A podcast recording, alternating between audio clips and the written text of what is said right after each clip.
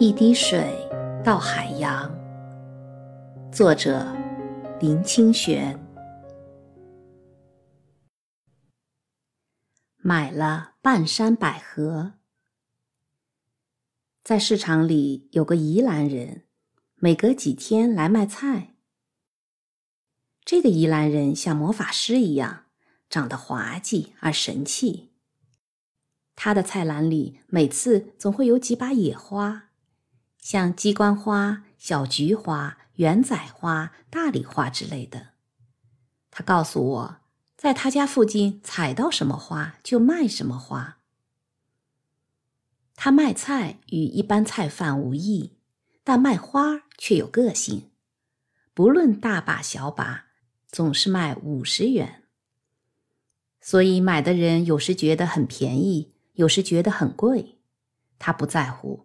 也不减价，理由是卖菜是主业，要照一般的行情；卖花是副业，我想怎么卖就那样卖呀，爽就好。他卖花爱卖不卖的，加上采来的花比不上花店的花好看，有的极瘦小，有的被虫吃过，所以生意不佳。可怪的是，他宁可不卖。也不折价，有时候他的花好，我就全买了，不过才三四把，所以他常对我说：“老板，你这个人阿沙里，我真假意。”有时候花真的不好，我不买，他会兜起一把花追上来：“嘿，送你啦！我这个人也阿沙里。”久了以后相熟了。我就叫他阿莎莉，他颇乐，远远看到我就笑嘻嘻的，好像迪斯奈卡通《时钟剑》里那个魔法师一样。每年野姜花或百合花盛开的时候，阿莎莉最开心，因为她的生意特别好。百合与野姜花洁白芬芳，都是讨人喜欢的花，又不畏虫害。即使是野生的，也开得很美。那时百合花就不止卖三四把了，他每天带来一大桶，清早就被抢光。他说：“卖一桶花赚的钱，胜过卖两担菜。”台北人也真是的，白菜一斤才卖二十块，又要杀价，又要讨葱。一束花五十块，也不杀价，一次买好几把。怕买不到似的，然后他消遣我：“老板，你是台北人呀，还好你买菜不杀价，也不讨葱。”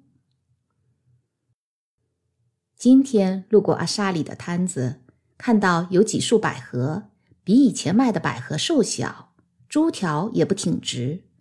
我说：“阿莎里，你今天的百合怎么只有这些？”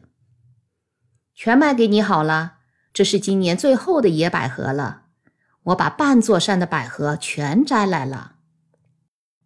半座山的百合，是呀，百合的季节已经过了。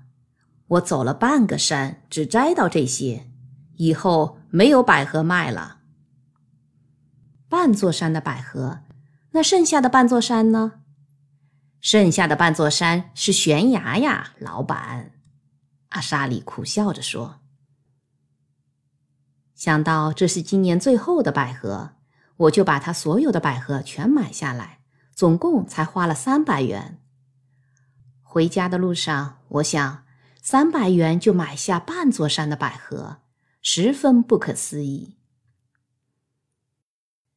把百合插在花瓶里，晚上的时候，一个人静静的。”看那纯白的盛放的花朵，百合的喇叭形状，仿佛在吹奏音乐一样。野百合的芳香最盛，特别是夜里心情沉静的时候，香气随着音乐在屋里流淌。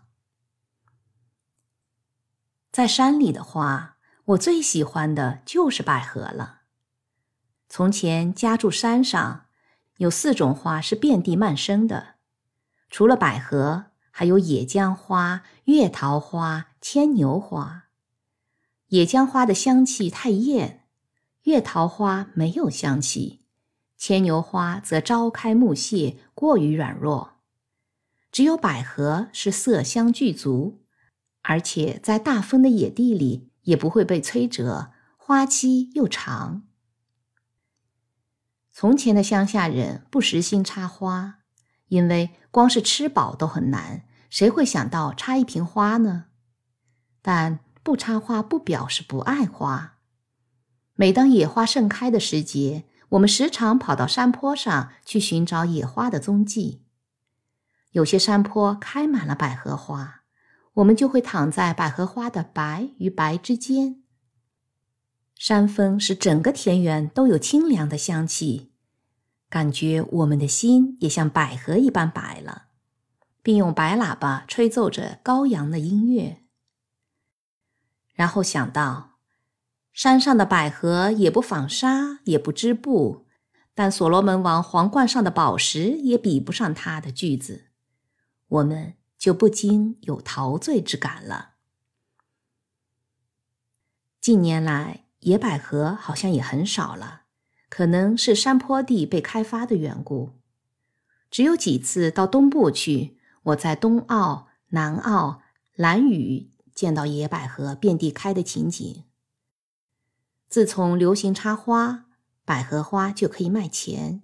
野生的百合在未开之前便被齐根剪断，带到市场来卖。平插在屋里的野百合花，虽然也像在坡地一样美，一样香，感受却大有不同了。屋里的百合再怎么美。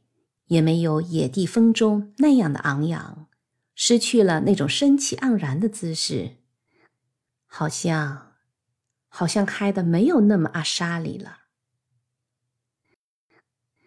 进口种植的百合花有各种颜色，黄的、红的、橙的，香气甚至比野生的更盛。但可能是童年记忆的缘故，我总觉得。百合花都应该是白色的，花型则最好是瘦瘦的、长长的。可是那土生土长的、有菱形之白的百合，恐怕得要到另外半山的悬崖峭壁去看了。今年的野百合花期已过，剩下的都是温室种植的百合了。这样一想。眼前这一盆百合使我升起一种深切的感怀，它是在预告一个春天的结束，用它的白来告白，用它的香来宣誓，用它的形状来吹奏。我们在山坡地那无忧的生活，也随百合的记忆流得远了。夜里，坐在百合花前。香气弥漫，在屋里随风流转。想到半山的百合花都在我的屋子里，虽然开心，内心还是有一种幽微的疼惜。呀，不管怎么样，野百合还是开在山里好。野百合还是开在山里的好呀。